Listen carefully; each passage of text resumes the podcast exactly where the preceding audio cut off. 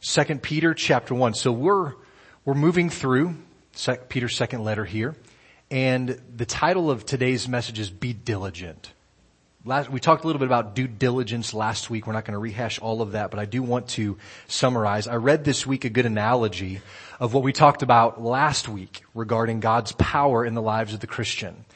And it's this. It's at the top of your notes. Christians are the light bulbs in their community. God is the distant generator of electricity and the cables that carry the power are God's promises. Okay, so Peter says, in light of the great and precious promises that God makes, do something. Do your due diligence when it comes to faith. Give things pertaining to life and godliness, which you are equipped for in Christ. Give them your attention, he says. Your most diligent effort. Because here's there, there's a danger here, and he listed these in verses 8 and 9 of chapter 1. The danger is possibly being ineffective or unfruitful in your faith and being blind and forgetful to who you really are in Christ. Now none of those four adjectives, ineffective, unfruitful, blind, and uh, whatever the other fourth one I used was, none of those are things that we want. Like, if I've laid those out, none of you would say, I want to be that. It's not. It's the opposite. And so we want to be fruitful. We want to be faithful. We want to be effective. And so remember who you are. That was the other word, forgetful. We don't want to be that way. You see the irony in that? We don't want to be forgetful. We've been forgiven in Christ. And so we want, Peter is saying, and he'll say it again today, be reminded of these things. And so last week we looked at those seven, really eight virtues. If we count faith as the first, that's a gift of God. All of these virtues that Peter lists, these are the, the standard. They distinguish those who are, as Peter puts it, partakers of the divine nature. Okay? We shouldn't downplay these, this standard these qualities. We shouldn't try to rearrange them or diminish them at all. Peter says strive for them. That's the, the bar that we're supposed to strive for. And here's the thing, when we're striving for that, that shows that we're really in Christ. That shows that our heart belongs to Jesus, that the divine nature, that we're partaking of it.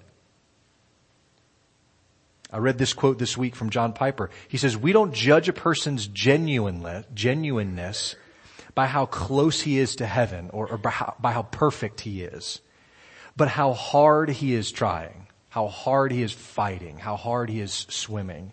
The evidence that God's power has been given to you by faith is that you are now, according to verse 5, making every effort to advance in the qualities of Christ.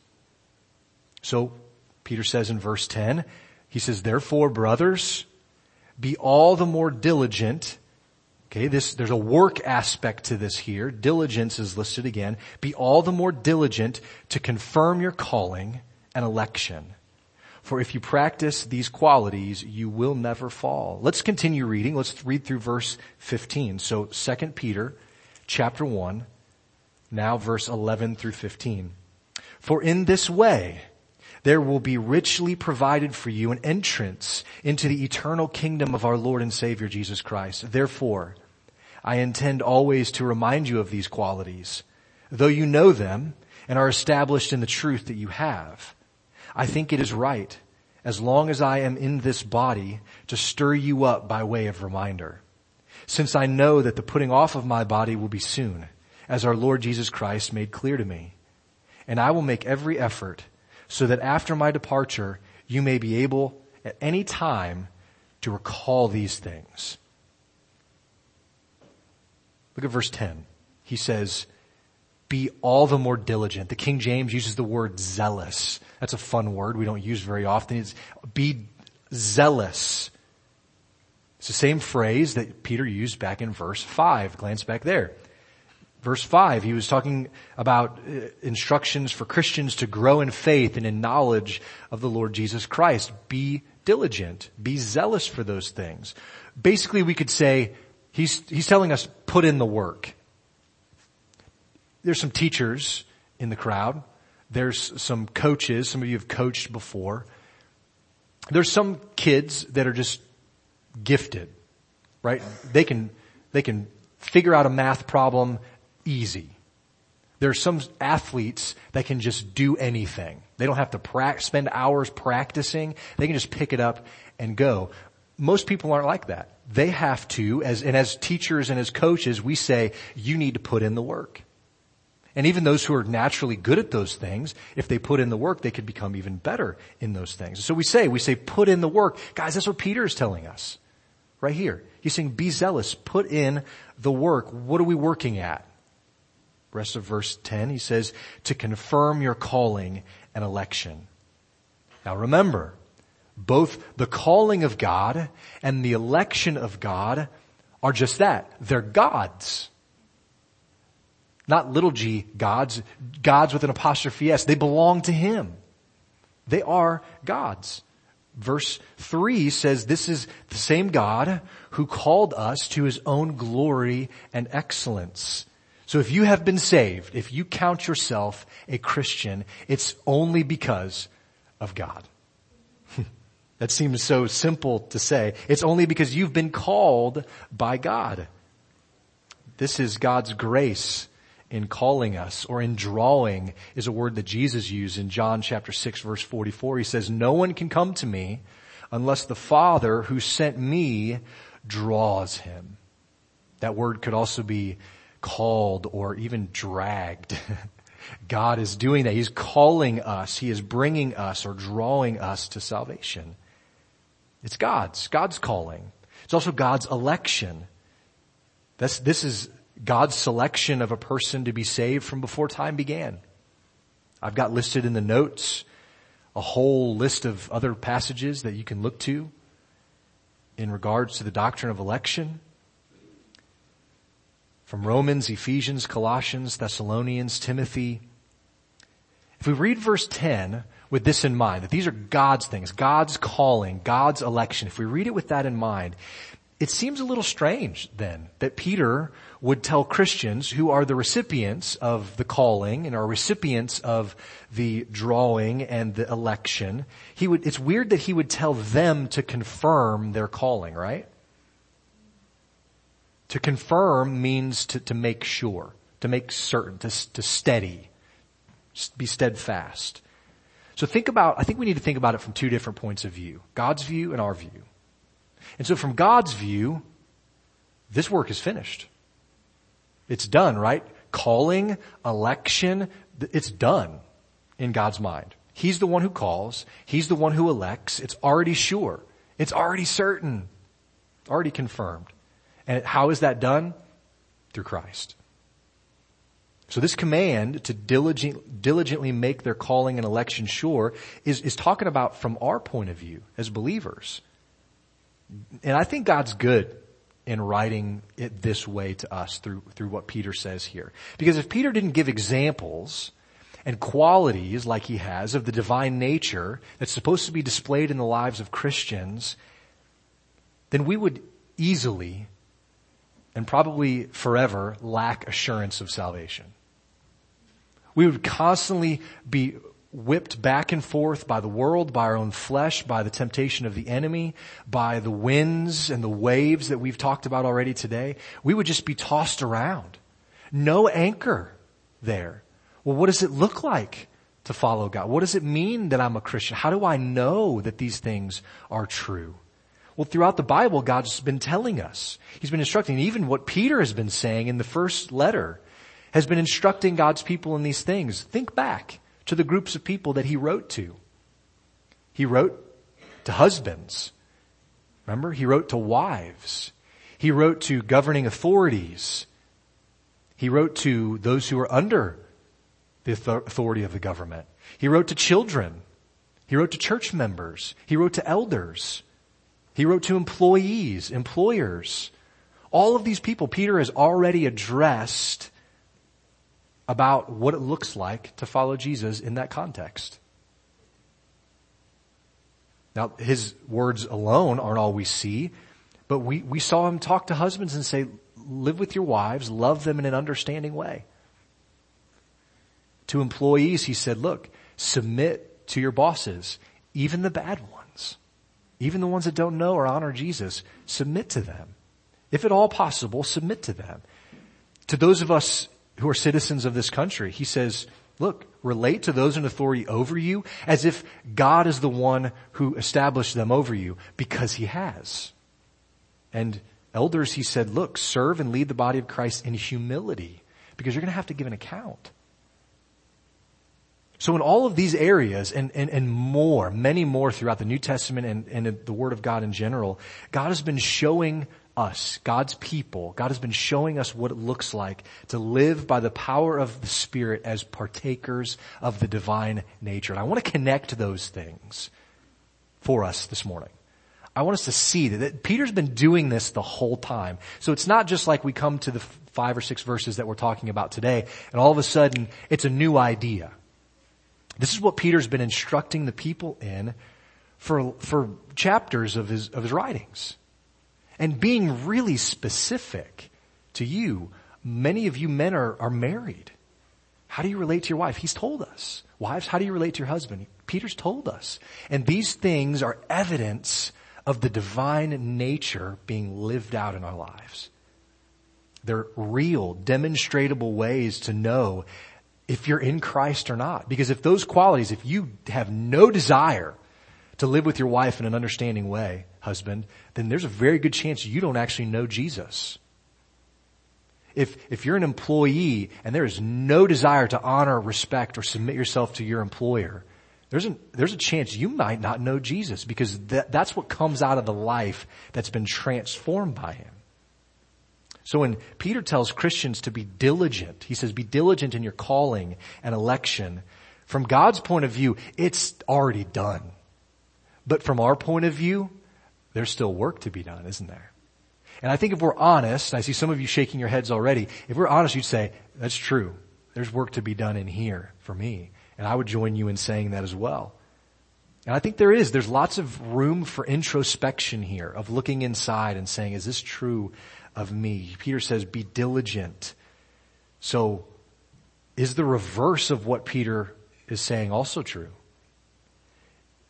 If we lack diligence, if we don't care to pursue and to grow in these things, is that evidence then that we have not been called out by God? That we really don't know Jesus? God wants Christians to have assurance of salvation. That is, that is for you in Christ and through God's Word.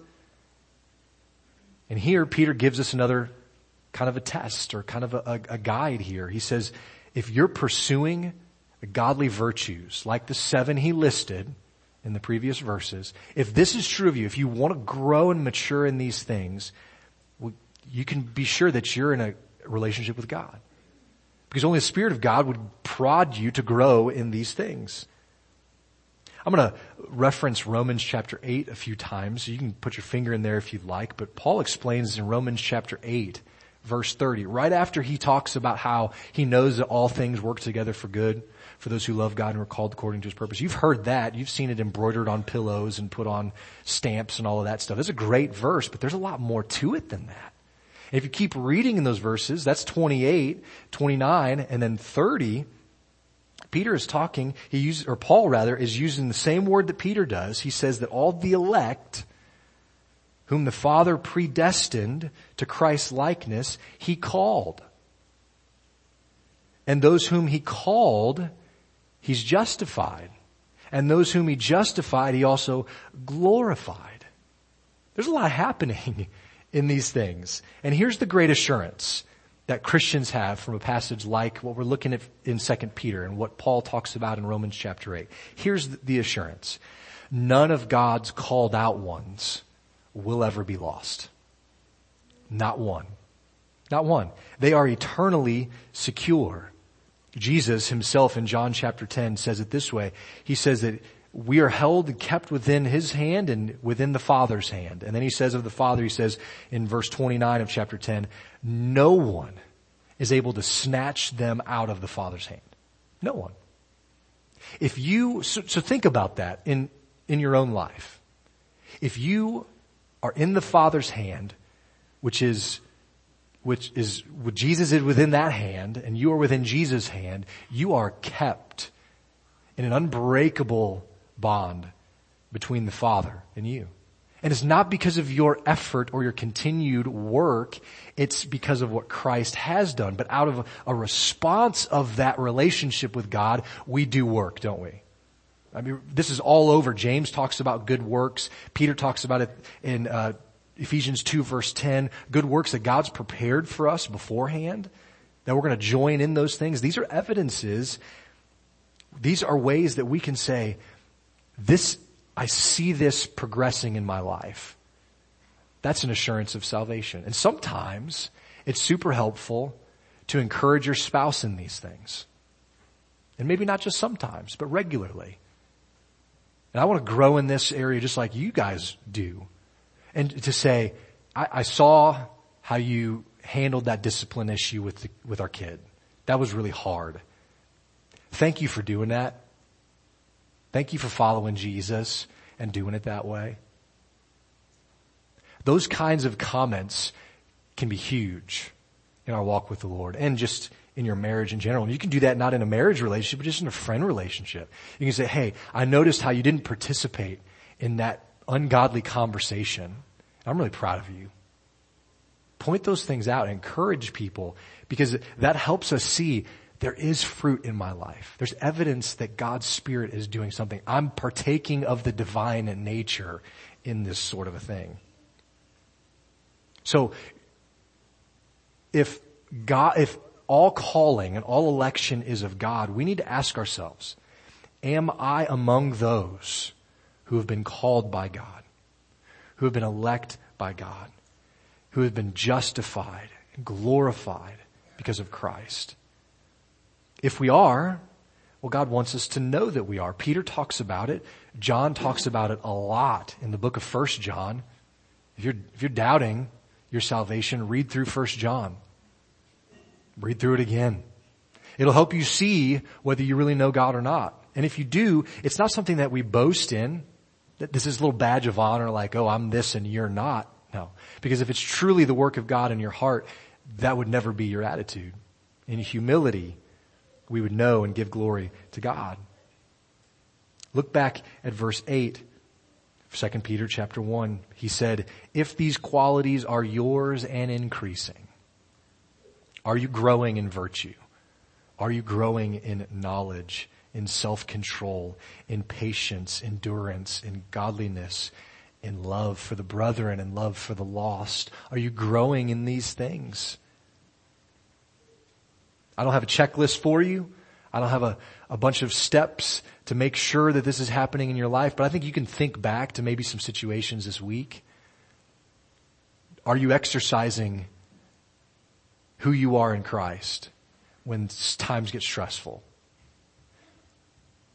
Peter uses this not so much as a checklist, but kind of as a litmus test. You guys know what a litmus test is? It's a little piece of kind of paper and you, you put it down in a solution and if you pull it out and it's a certain color, you know that there's some kind of, um, elements or something in that and that's revealed to you. So I think this is kind of a litmus test. Do, if you, if you do that in your own life, what comes out? Is it different? Has it changed? Has, is it reflected in these things? If there isn't growth, Perhaps you don't know the Lord, but perhaps, as we talked about last week, maybe you're just short-sighted. So short-sighted that you've become blind. You've forgotten the truth that your former sins have been removed. If that's the case, there's hope for that still too. There's hope for the sinner who doesn't know the Lord in Christ. And there's hope for us who sometimes get blinded by the things of this world, by the the impact of everything that we have to deal with. Guys, we're busier now than probably we ever were. And I don't know if you're like our family, but we, you come to the summer, the beginning of the summer, you're like, man, I'm going to have time to, to do this. And that's not how it works. Like I'm an adult. I should know that's not how it works at this point, but I still have this hope at the beginning. It's like, ah, so we, we have to be intentional about these things. When Peter says, get to the work, it's not like if you have time. When you think about it. This is work that has to be done consistently, regularly. of those qualities that Peter lists in verses 5 through 7, he says, if you practice them, if you practice them, you will never fall. So, literally, the phrase means you will not stumble. It has the idea of like stubbing your toe. You guys ever done that? This is, it's bad. It hurts. But that's the idea. It, has the idea of stumbling. You stub your toe and then you just, you trip over yourself. You fall down. So the, the initial problem leads to more problems a lot of times. So you will not, if you practice these things, if you're, if you're intentional about doing these things, you're not going to stumble so that you fall. You, you might stub your toe sometimes. You might stumble, but you won't fall away. I think this makes sense so far, doesn't it? Peter's already said that there are some who have been saved, who have been cleansed from their former sins, but have forgotten it. And in their forgetfulness, they become blind and they don't progress in the qualities that Peter lists. They dip that little paper in the, in the solution and the litmus test is not changed. There's nothing different. It's unaffected. Peter says that's, tr- that's true of some of you, he's saying. So being cleansed from past sin doesn't automat- um, automatically make a person grow in these things. But isn't that the goal that we want? Like, don't we want to grow in these things?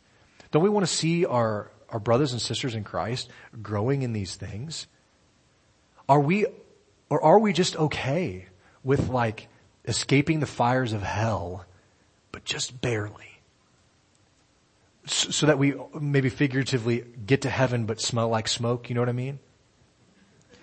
I think Paul alludes to some of these kinds of people in his writings to the Corinthians.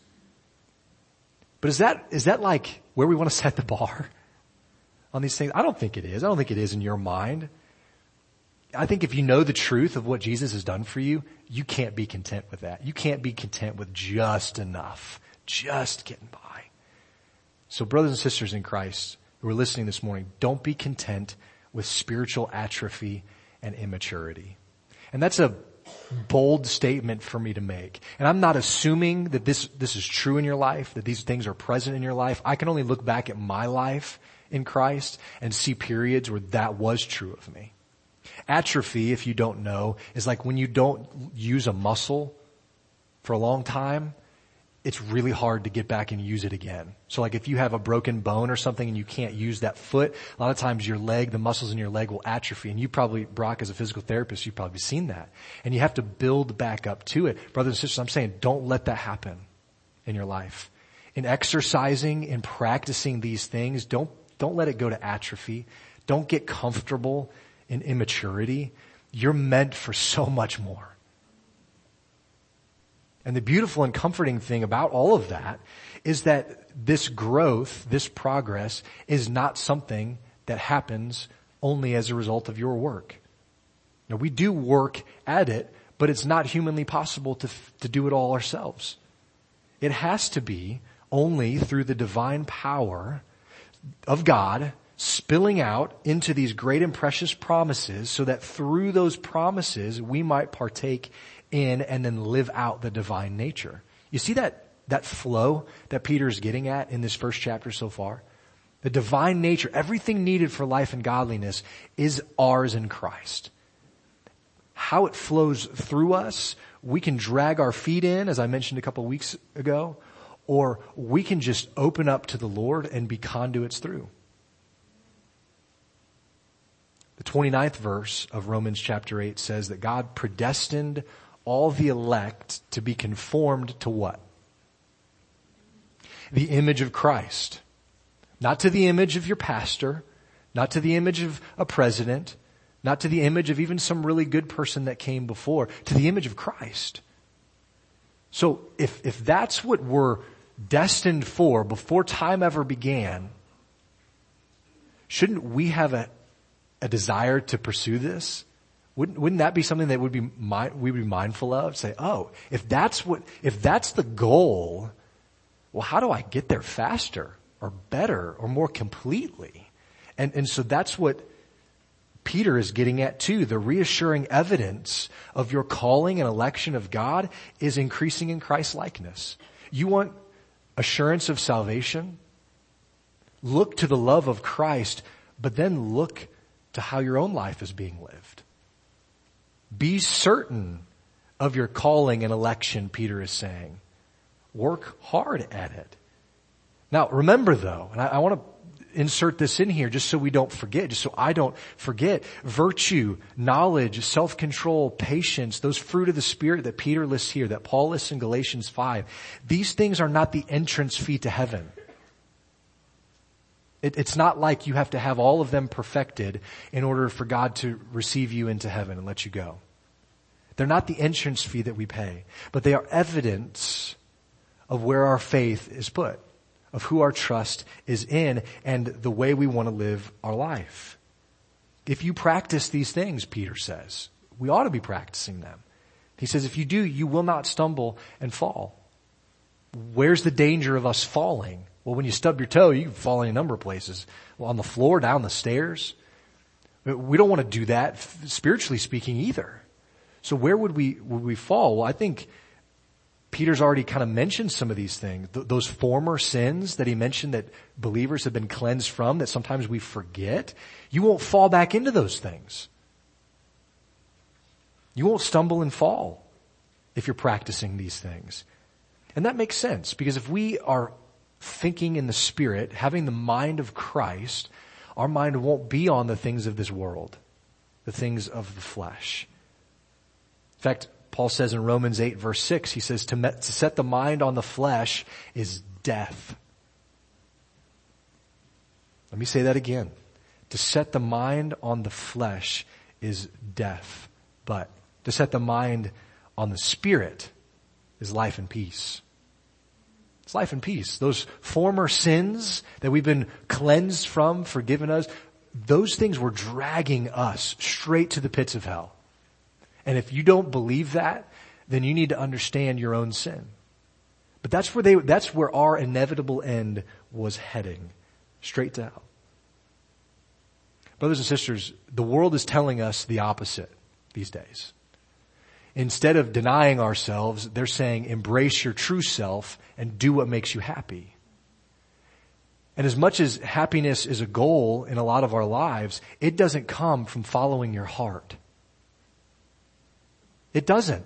As many Disney movies want to tell us that, it does not come from following your heart. It comes from following Jesus Christ. It comes from denying ourselves, taking up our cross daily and doing those things. You want life and peace? Set your mind there. You want death? Well, keep thinking about the former sins in your past. Keep practicing those things. Those who have been set free from the mindset of only earthly things, of the fleshly things.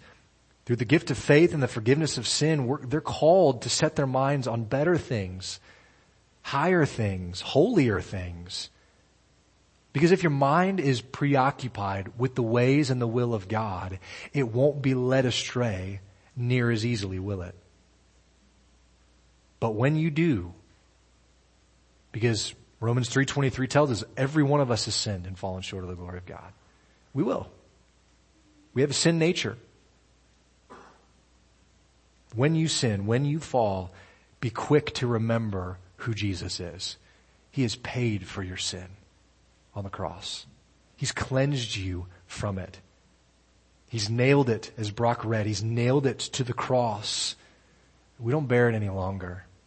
Don't pick it up again. And when you live this way, in verse 11, Peter says that the eternal kingdom of Jesus Christ is open to you. Heaven is open.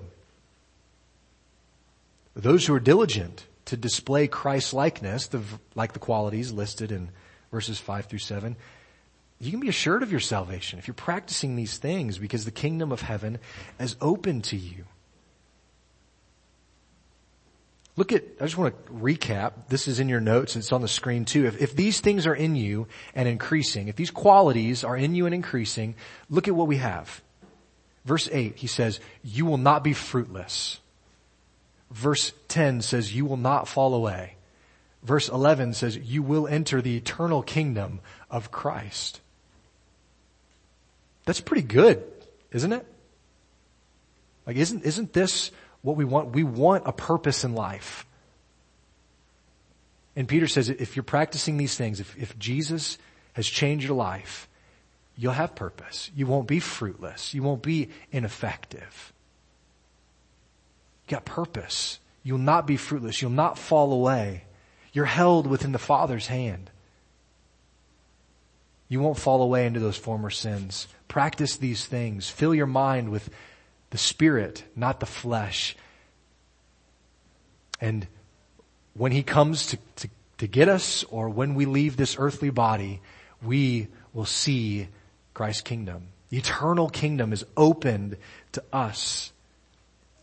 But you know what? If these things don't matter to you, if you're listening or half listening or don't care at all about what I'm saying, if this is not your concern, then it's either because you've shut your eyes to the beauty of Christ and forgiveness in God or because you don't know Him in the first place.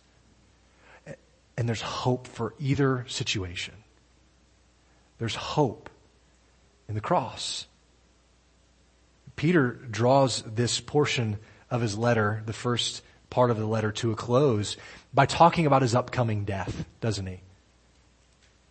One particular thing connected with it that I want to point out. Look at verse 13. He says this phrase, he says, as long as I am in this body. Verse 14, since I know that putting off this body will be soon, he says that somehow, in some way, the Lord Jesus made that clear to him.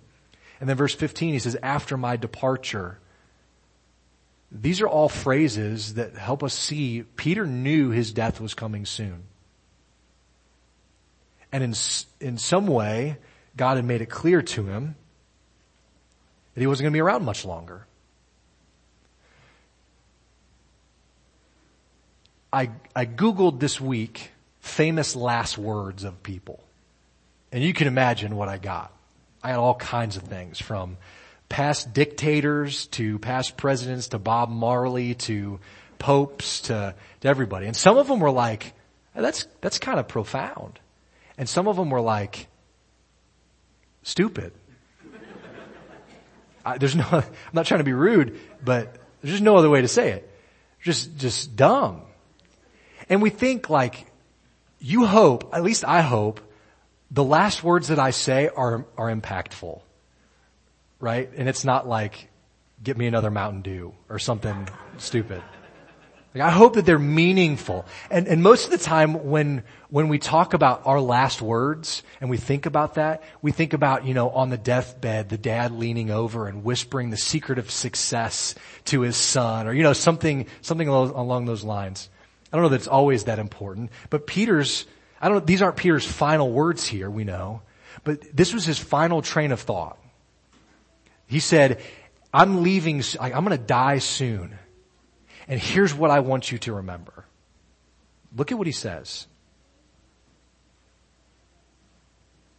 He said, I will, verse 15, I will make every effort so that after my departure, you may be able at any time to recall these things.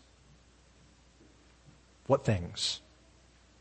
Well, all of the stuff that we've, we've talked about of the virtues that Peter just talked about, of how to live life as partakers of the divine nature. All of these things that characterize a true Christian, those are the things that Peter has, has said to us, and those are the things he wants us to remember. He says, remember these things.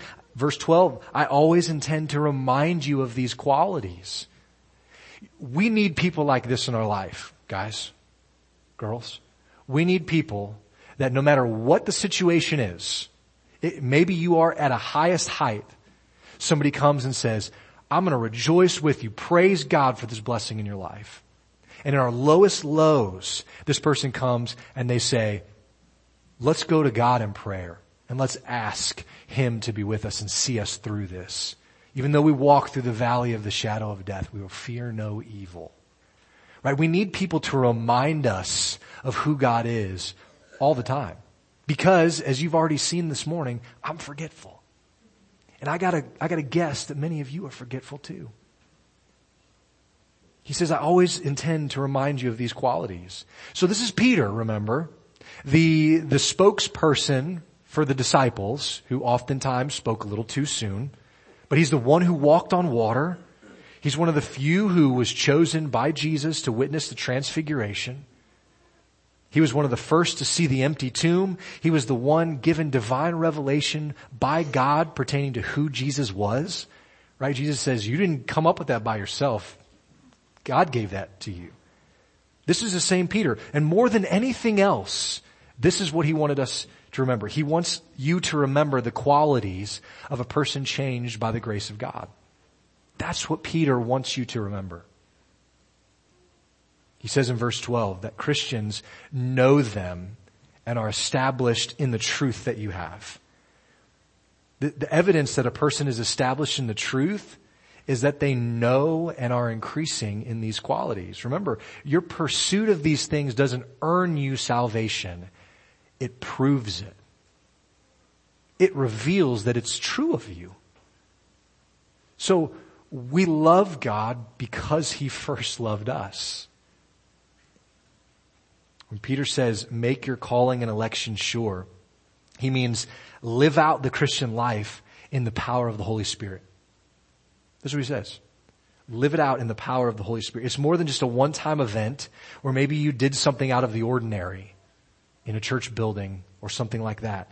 We're talking about consistent life change. I may have started in that moment, but we're talking about consistent life change. Those who are increases, increasing in these qualities will be sure of their election and calling. John says in 1 John 5:13 that they will know they have eternal life. If that's a question of yours, Again, read through 1 John, especially chapter 5. You want to know that you have eternal life? There you go. They will be living testimonies. Those who believe this will be living testimonies of the power of God that can change lives.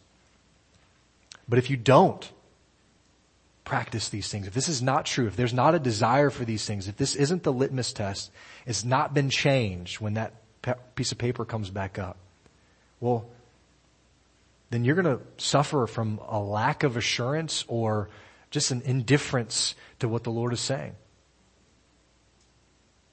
That's not what we want. As God's people, we want to help one another along in these things. I've already given you a practical way to do that with your spouse and your relationships. Let me give you some more examples of how we do this, encourage one another in these things. We meet together on Sunday mornings for small group Bible studies. There's two adult classes starting at nine o'clock. There's all the other ages up to adult. And this is one of the ways that we encourage one another in these qualities. Because it's not just reading the Bible, though that is the main source of the point of getting together. It's doing it together. It's voicing, man, I, I, I struggle doing that. And somebody else saying, hey, I do too. Now, that doesn't mean that we just give up because nobody can do it well. It just means we push one another to the goal. We also accomplish this by interacting with God's Word and not just Sunday school classes, small group Bible studies here, but small groups in the spring and the fall time, in individual homes. Let me encourage you when we offer those again to sign up, to be involved. We do this through youth group for students, Awana for kids, other Bible studies like the Women's Revelation study that's happening right now. And we do this through personal discipleship relationships. So if you really are serious, if you're saying, okay, this was important enough that Peter said with his, basically this was his dying wish that we would remember these things. I get that it's important. If you're saying, well, okay, I really do want to be encouraged to grow in grace and the qualities that Peter wants us to remember, here's a way that you can do that. If you're, even if you're already involved in some of those other small group Bible studies, find another church member or a Christian and ask them to get together regularly to talk about Jesus. That's not complicated, right? I'm not asking you to go through a 12 step program. The 12 has nothing relevant, but I'm not asking you to go through a program. I'm just asking you to meet with another Christian and talk about Jesus. Doesn't matter if you've been saved for 70 years or a week, a month, a year. Find someone who knows and loves Jesus and meet with them. And it may mean a little bit of persistence. And I can tell you what, you're probably going to have to rearrange your schedule because we've already talked about how busy we are. The question is, is it worth it? Is it worth it? I, I think if we look at what Peter is saying, it was worth it to Peter. With all of his life, with everything, with his last words, if you will, he's saying, this is what I'm gonna, I want to always put these things before you. It was worth it for Peter. Let me encourage and challenge you with a couple more verses. These are in your notes too. Hebrews 12:1. Therefore, since we're surrounded by such a great cloud of witnesses, let us also lay aside every weight and sin which clings so closely, and let us run with endurance the race that is set before us. It takes endurance. Philippians 3, 12 and 15. Not that I have already obtained this or am already perfect, but I press on to make it my own. Because Jesus Christ has made me his own. Brothers, I don't consider that I've made it on my own or made it my own, but one thing I do, forgetting what lies behind and straining forward to what lies ahead, I press on toward the goal for the prize of the upward call of God in Christ Jesus. Let those of us who are mature think this way. Press on, he says, 1 Timothy 6, 11 and 12. Pursue righteousness, godliness, faith, love, steadfastness, gentleness. He says, fight the good fight of faith. Take hold of the eternal life to which you were called and about which you made the good confession in the presence of many witnesses. See, all throughout, and what Peter is saying here too, the Word of God warns Christians about being lazy in our faith and drifting away from Jesus Christ as our only hope, as our anchor for the soul. Because the drift is easy. I, want to close with what I think is a true story I read about this this week. There was a husband and wife who were fishing off of a boat about four miles off the coast in Florida. And this, this was years ago. They were fishing and enjoying the day and the wife uh, decided to jump in for a swim. Well, she quickly found out that the current was pulling her away from the boat. And she wasn't a strong swimmer and so she was being swept out to sea. The husband, who was a good swimmer, heard her, her cries for help and without thinking jumped in to try and save her. Okay? His name was Robert, her name was Glenda. Now, they're both being carried away from the boat. One's a good swimmer, one's not. So they quickly made a plan. So since Robert was a stronger swimmer, he was going to fight against the current to keep the boat in view from going over the horizon and losing sight of it altogether. He would fight against the current until the tide changed. And then he would get the boat and go find his wife who was, who would just be f- more or less floating in the ocean. Okay? So, for six hours, Robert swam, fighting the current the boat getting smaller and smaller, but keeping it in view for six hours. And when, in the evening, the tide changed and it was taking him towards the boat, he exhausted, gets on the boat, fires it up and goes to find his wife. Can't find her. It's dark. It's nighttime. Gets a search party. Goes out the next day. Search and search all throughout the day. On their last effort, they find her. She's alive. They started four miles out from the shore. Guess how far they found her? 20 miles off the coast. She drifted. She floated. It's an amazing story, but it illustrates what I'm trying to get at. If you do nothing, you will float. And you will float away from where you want to be. She floated 20 miles, 16 extra further away in just a short time, just a day's time. Miraculously, she survived. But brothers and sisters, if you just float, if you just go with the flow, you'll go to places you don't want to be. You shouldn't be. Christians who disobey and don't pursue the qualities that Peter wants them to remember inevitably drift into great danger.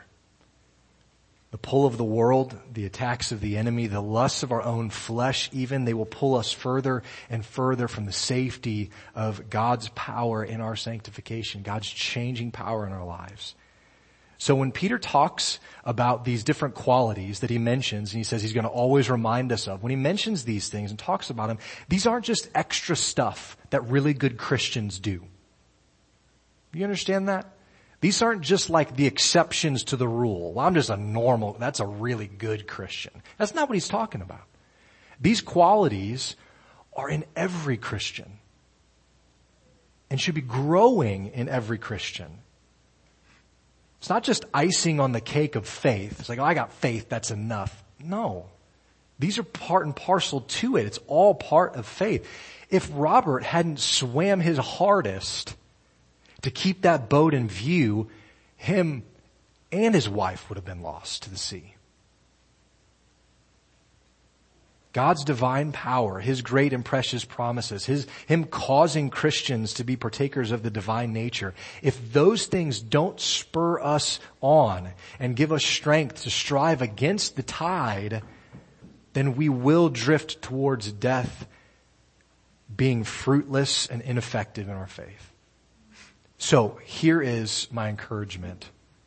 Sticking with our story. Swim. Swim hard. Strive against the current that tells us to be lazy. Brothers, especially in Christ, brothers, strive against the current of telling you you don't have to lead your family. We have to lead. We have to be the first our wives, our children, our grandchildren, those in relationship with us, employees, friends, are they seeing us swim hard against the current? Or are we floating right alongside of them to destruction? It's so much easier to go with the flow and lose all sense of where we're headed. Don't do that. Be reminded of the forgiveness of God through Christ and of God's call to Christ likeness. So I'll give my encouragement again. Seek out brothers and sisters. I mean, you could do it today. Look around the room. Ask someone, hey, would you meet with me every other week for breakfast? Once a month? Every week? Maybe we could just read the same Bible verse and talk about it when we get together. Just look around. It doesn't have to be someone your age. It could be someone older. It could be some, someone younger, younger. Look around. Find brothers and sisters who are swimming in the right direction and ask them if they'll help you learn how to keep pace, how to keep up in following Christ. And you know what? If today you found out through what God has been saying, if you found out that you've just not ever been swimming against the current at all, that you've been content to go the way of the world and the lusts of the flesh, if you realize that today, I've got great news. God's calling. Right? Because that's His job. He calls. It's God's calling and He's calling today. And you don't have to respond by cleaning yourself up and making yourself good. God does that work. He simply calls and we simply respond out of the faith that He gives saying yes to the gift of salvation and saying yes to a life of being more and more like Jesus. Swimming against the tide. And I think we can be assured from what Peter is saying here that if that's our aim, if that's our practice, God's power works in and through us in all things that pertain to life and godliness. And you can be assured that He holds you now and forever. Brothers and sisters, swim hard. Let's pray. Lord, I'm grateful for this reminder. Peter knew we needed it. He knew it. I think probably because he needed it, but he knew we did and he's right. Lord, I need this. I need to be reminded of how I've been forgiven of sin and I don't have to stumble over it again. I don't have to fall into it And not because I just try real hard, but because Christ holds me. I am kept within the hand of the Father. And Lord, because I'm kept, because I receive all these great and incredible promises made and kept by God through Jesus, Lord, because of these things, now I want to walk with Him. I want my life to depict Jesus more and more. And so Lord, I pray that you would bring us into relationships one with another here in this church, without, outside of this church, in the community of believers in a bigger sense, Lord, even. I pray that you would help us to love one another in this way. And I, realizing that it's going to mean rearranging schedules. It's going to mean giving up maybe other things to do this sort of thing. Lord, I praise you for those who are already doing it because I know that there are many who are. I thank you for the encouragement that they are to one another, the challenge that they are to one another. And Lord, I pray that that would filter out in our church body in a much wider way and that we might see an outpouring of your spirit like we haven't seen in a long time, maybe ever. Lord, I pray that we would understand and consistently remember it's not our good works that save us, and yet we've been called to them out of relationship with Jesus. So Lord, help us to do the work. Help us to swim hard against the current of this world, against the current of our own flesh. Help us to trust in you and operate as partakers of the divine nature. Thank you that you do this and you still call people today. And so if you're calling someone today, Lord, I pray that they would respond in the faith that you give and that they would be yours forevermore. In Christ's name we pray. Amen.